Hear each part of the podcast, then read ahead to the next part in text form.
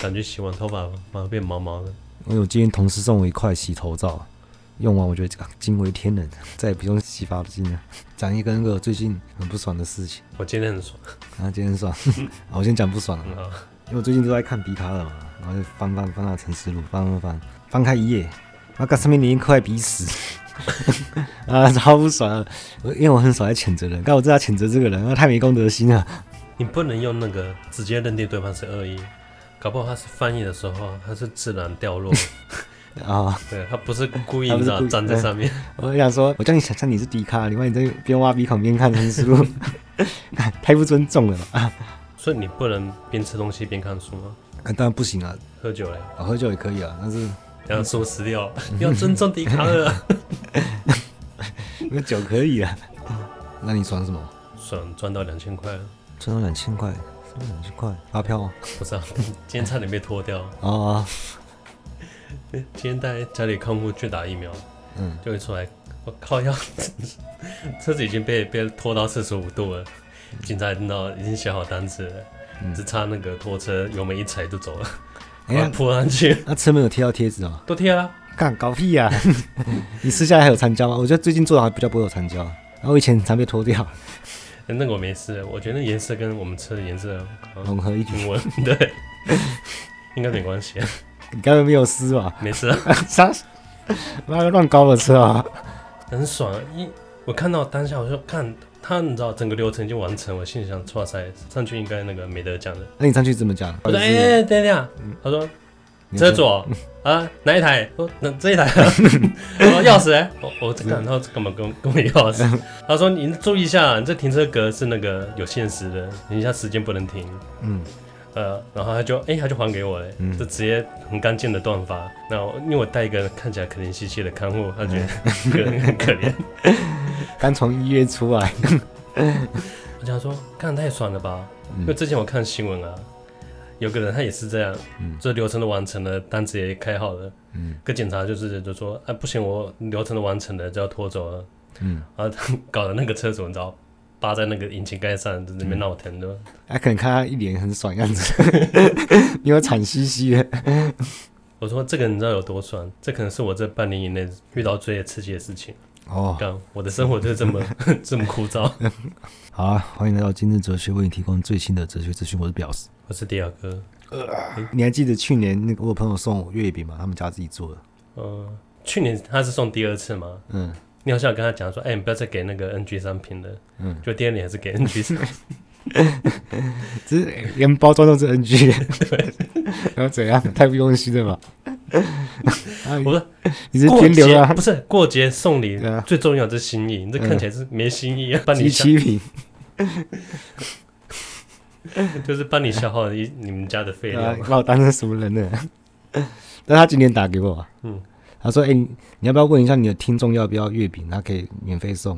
呃，我们是没有啊，我没有问呢、欸。我们不能送观众 这样 NG 产品，没有。我跟你讲，他会直接寄给你，不会经手我，所以我完全不知道怎样，不关我事。我也不知道好不好吃啊，那不用钱啊。那如果有人想要的话，就可以私信跟我讲。那我也不知道数量多少，反正是如果有的话，我就寄给你。”你要喜欢哲学，就一定是从斯宾诺莎开始。但是如果你不想要对哲学太深入的话，你也是读到斯宾诺莎就好了。因为你只要学斯宾诺莎的话，可能人生会觉得很圆满，对于一个整个生活品质很有帮助。那你比不需要太深入，那你就学到斯宾诺莎就好了。死于斯宾诺莎，也终于斯宾诺莎。那其实如果你有读哲学，你就一定会认识斯宾诺莎嘛。可是没有读哲学的人就不会认识，那就等于说很少人认识。那我一直觉得说，我一直在推广让大家认识斯宾诺莎。如果可以的话。我就觉得我功德圆满了。啊，那听起来你你最喜欢这个哲学家？笛卡尔我也很喜欢了。那我现在说不是斯宾诺莎，讲一个他的故事。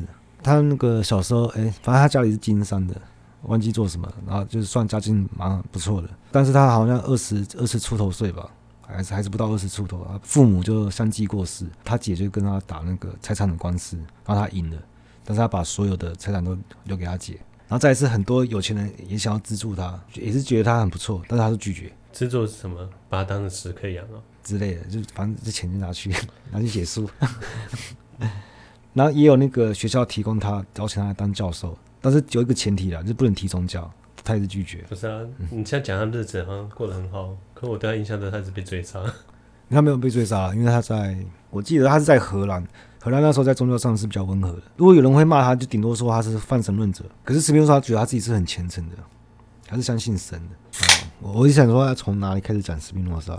用比较，我们可以先从自然神论来讲。哲学上的自然是什么？简单讲，就是这个世界万物自然而然有的东西，例如说物理啊、数学啊、那种逻辑啊，自然存在。然后包含我们我们所谓的大自然。逻辑是自然存在？逻辑不是人人产出的吗？人产出来创造？没有。人怎么会创造逻辑？人不可能创造逻辑啊！逻辑不是人创造的，对啊，逻辑是神创造的，所以我们一定有个逻辑的神啊，他就只能是神。然后自然神论是在说什么？自然神论说，这个神已经把这个世界创造好了之后，然后就散了，他就不管了，反正他已经设定好那些参数嘛，宇宙规律什么都设定好，他让他自己去乱嘛。听起来是外星人，所以他引发一个什么问题？自然神论就引起一个风潮，他就觉得说，哎，神已经创造好了这个世界，然后那个规律也这样跑了，所以你像他做的任何事情。都有正当性的，因为这都是神允许的事情啊，神也不会跟你追究，因为他走了，你在他规律之下做任何事情都是被允许的。突然那个被解放了，没有罪恶感，你做什么事都是被神允许的。有人就说啊，神神走了，所以神留下什么自然，它就等于神嘛，这就是自然神论，把自然等于神。但是自然除了我们所谓的那种户外大自然之外，还包含了所有的哦规律啊，所有的法则，所有的。可是呢？斯宾诺莎他也不是自然神论。我们先从那个开始啊。我们上一集笛卡尔讲到他的问题，就是人这个二元的，不是说广延跟思维。笛卡尔是这样子啊，他的笛卡尔的实体是什么？因为每个人实体不太一样啊。因为斯宾诺莎他他有他的实体，那笛卡尔实体是有绝对实体嘛？但是要分两个，一个是物质实体，一个是意识实体，就是这两个是分开的二元论嘛。就会一个问题就是说，那你要怎么你要怎么解释大脑是怎么控制身体？你要透过什么？你还是问不出原因。都可是他说。笛卡尔去找一个形而下的东西，他就说松果体。他说知道松果体啊，他那时候要讲松果体啊。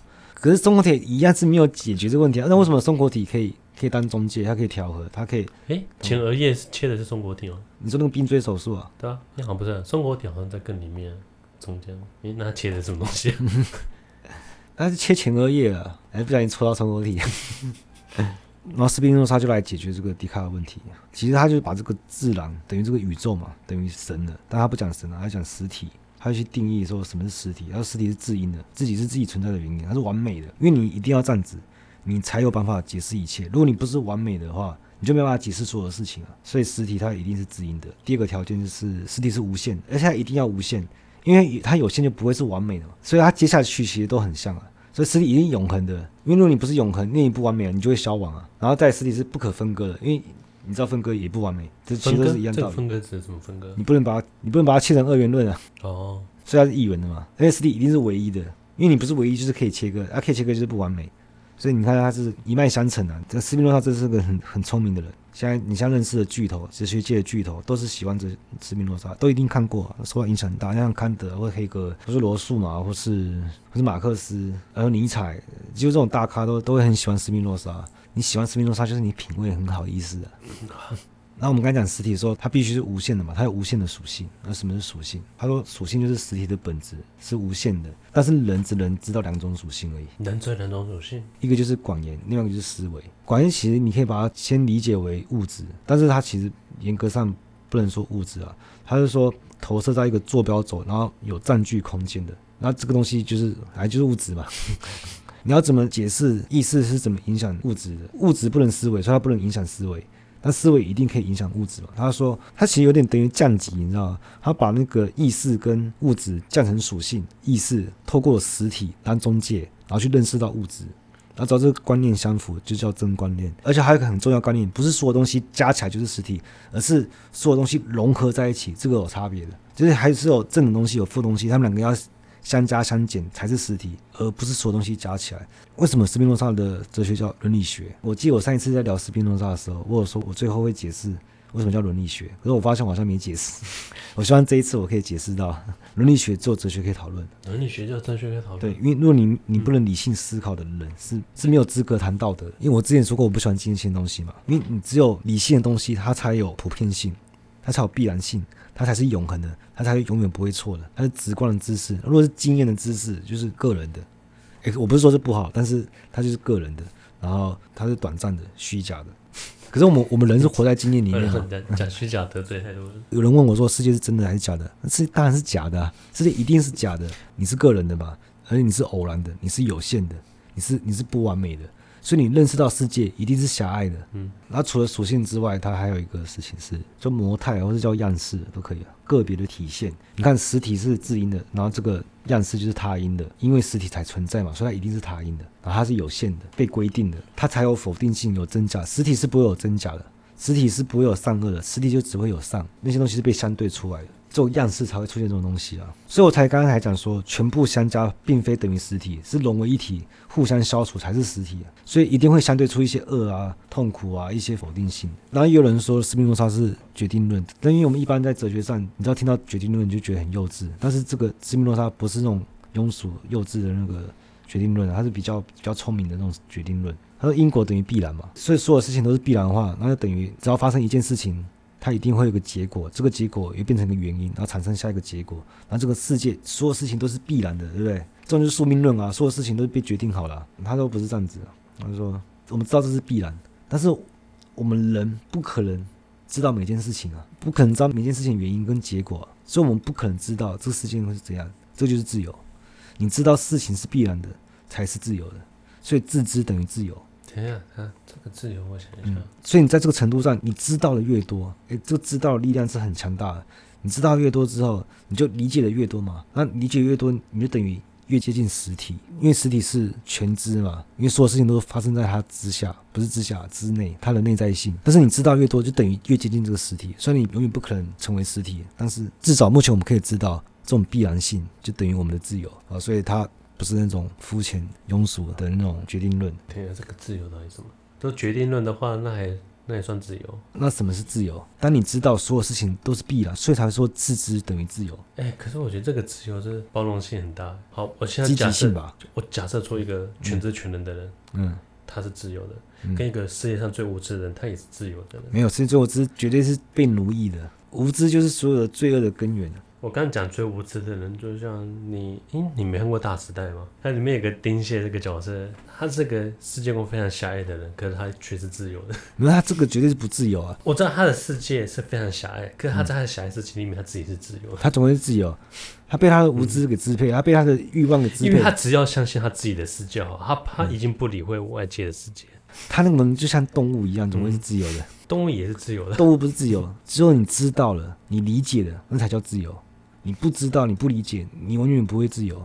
为什么就会谈到伦理学就跟他的哲学一样就是自由这件事情必然性跟自由不是很矛盾吗正好相反。哎其实哲学常常在调和这种矛盾嘛。反而是你没有自由意志这才是自由。我休息一下抽根烟。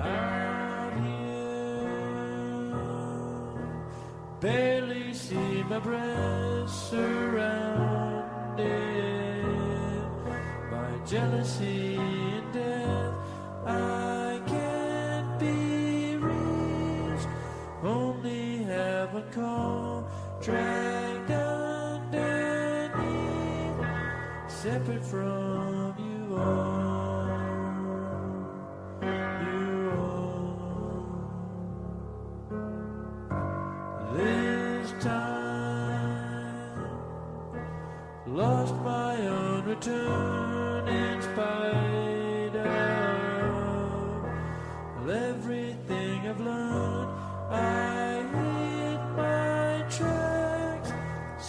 Oh.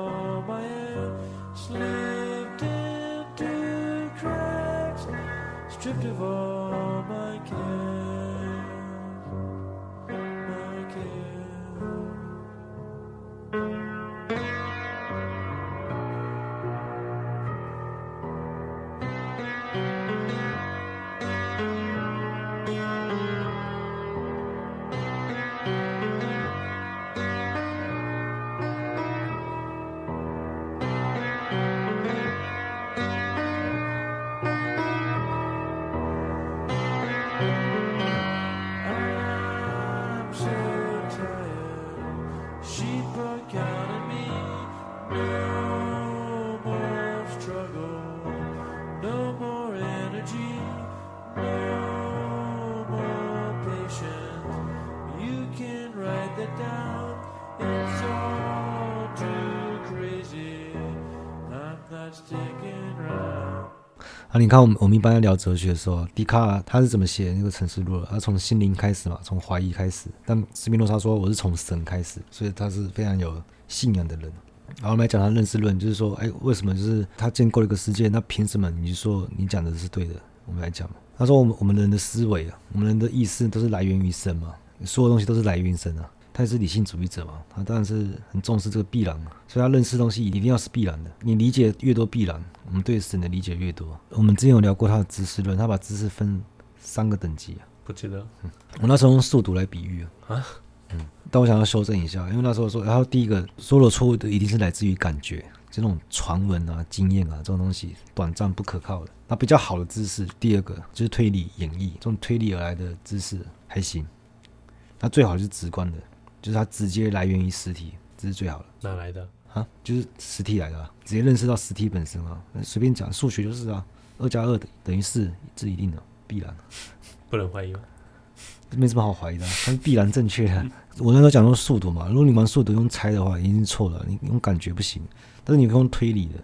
那那时候我说直观就是说啊，一二三四五六七八缺一个九，这个一定是九。那其实这个好像我后来想想不够直观，直观应该就是那个预设好的那些数字，那些题目上面就印好的那些一二三，那才是直观的知识，直接来于来源于实体的，这才是最直观的。他这种真观念就跟像笛卡尔的真观念就是那种是神给的天赋的观念嘛，但是斯宾诺莎的真观念不需要神给的，它就是神本身啊。所以斯宾诺莎是泛神论者，而不是自然神论者。自然神论者的神已经走了嘛？但斯宾诺莎的神没有走啊，他就是这个实体本身，就是整个自然，万物都是神。所以我们的观念啊，只要透过实体，然后认识到这个物，只要相符就是真。只要我们有真，等于就是确定了什么叫假，有真就有假。可是实体是没有假的，可是为什么会有假出现？就因为那个这个相对出来的嘛。我们用斯宾诺莎的一样的结构来看它的伦理学。因为我们刚讲到说，我们只要掌握世界上的所有的因跟果，就掌握这必然性。他说善就是快乐，啊恶就是痛苦，就跟洛克一样。那欲望，他说如果人是完全被欲望那种情感支配的，就等于被命运玩弄了，因为不反思嘛，你就活得像动物一样。但是你你在里面会感觉到善啊，感觉到快乐，但是那是假象，那是欲望支配你产生的假象，因为你没有进行理性思考，所以你根本没有资格去谈什么伦理道德，因为你你只感觉到相对的善跟相对的恶嘛。可是实体它一定都是善的，它是绝对的善，所以那个恶并不是实体的一部分，所以才说实体是所有东西相融，都互相消减掉才是实体，实体是不会有恶的，所以这个恶也不是因果导出来的，也不是必然性导出来的，它是被相对出来的，所以来说理性思考的东西才有办法称绝对的善。那相对的善也是被奴役的，对，例如说，想去吃拉面，那你吃第一碗拉面觉得很开心，那吃第二碗就觉得还可以，第三碗就觉得像噩梦一样。这种善都是暂时的嘛，这种欲望导出来相对的善都是都是暂时的，不是实体要求你的，所以才说，如果人呢是受到情感跟意见支配的人，他没有受理理性指导的人，他完全不知道世界是怎么运作的，很常看到这种人吧？八成，嗯。可是如果你很会思考。你就会知道你自己想要什么，你有一个目的。其实有些人会讲说是躺平干嘛的，这种躺平都是叫做什么相对的安稳。困难来了，你承受不住，你只有很会思考，你才会知道你自己想要什么，这个才是必然性。不然你所有的善都是相对出来的，你的安稳也是相对出来的，那个不是善啊，善是对实体的认识，相对出来的东西都不会是实体的。所以我们理解神。才会有道德跟德性，就我们要理性思考，所以最高的德性就是认识这个神。我们通常人会在意的东西，就是啊，不是钱就是名嘛，反正感官的享受啊，不然就是权力啊，这种东西，这些都是短暂的，它会带来快乐没错，但它会带来痛苦，而且它是长期的痛苦。所以我们看那个斯宾诺莎的伦理学啊，就觉得哎，其实跟那个斯多葛主义有点像，对不对？斯多葛，嗯，对吧？那种崇尚自然，然后有点禁欲嘛，一般人会对禁欲有点误解。他说禁欲不是说什么什么都不要，像你看斯密诺莎，他说跟那个他姐打官司，但他钱财产全部给他，因为他知道财富什么都是相对的，他就磨镜片为生，然后最后他是他是得肺痨死的，可能跟他那个玻璃的粉尘有点关系，但是他对死亡很平静，你看他真的就奉行了自己的哲学，自由人不会去思考到死亡，所以他他人品真的是很高啊，一般人会有点误解啊，就觉得好像禁欲就是不吃不喝，然后也那个不打手枪什么的，可以不做爱不打手枪是这样。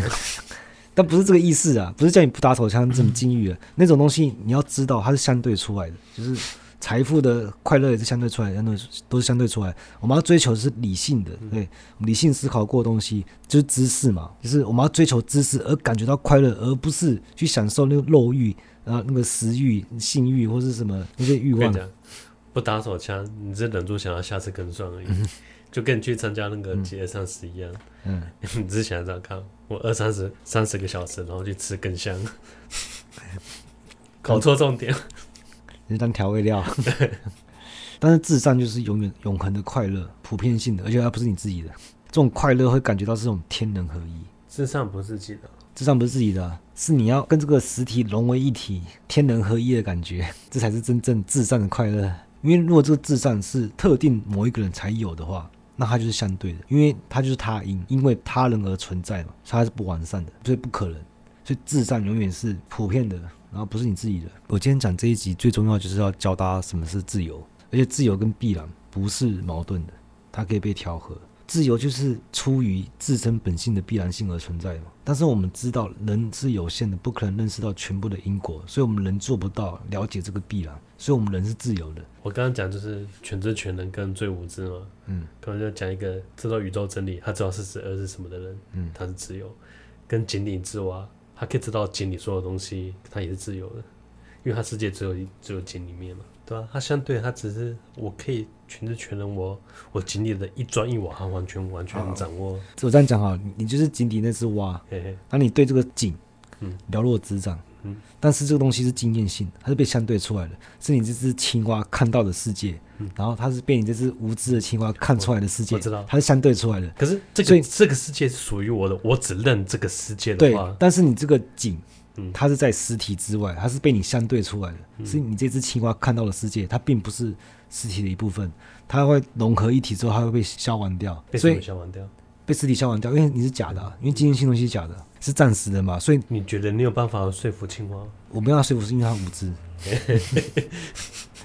至少他听得懂人话，还是亲他一下。嗯、因为我我觉得你知道读词面上，你就觉得说啊，知识这个东西真的太棒了，你你会因为这个自己有知道的能力而感到开心。因为我每天上班都跟同事聊天嘛，我们同事每次都说啊要上课了，我跟他说。每天都要学习啊，同志。哎，对呀，你同事真的害怕。知道力量真的太棒了，而且每个人都有能力，因为每个人都有理性啊，只看你要不要用嘛。所以为什么学习重要？就我们我们学习就是要学习那个必然性的东西，你才会感受到自由。现在应该可以理解为什么理解必然性就等于自由了吧？自知就等于自由，就是这个意思了。你现在讲这个自由，它的魅力。完全说给财富自由。刚才就是说财富是相对出来的上。顺便提一下哦，就是我每一集的资讯栏都会留下我的那个赞助的链接。不要笑啊！我不是要讲这个啊。我不可能会卖课啊，觉得我教的东西是无价的，我怎么卖课？假设说，如果如果一堂课六千块，没人会来上，那两百块干我这我的课值两百块吗？根本就不值啊，嘛，是无价的。是啊，所以我的心灵都是免费的。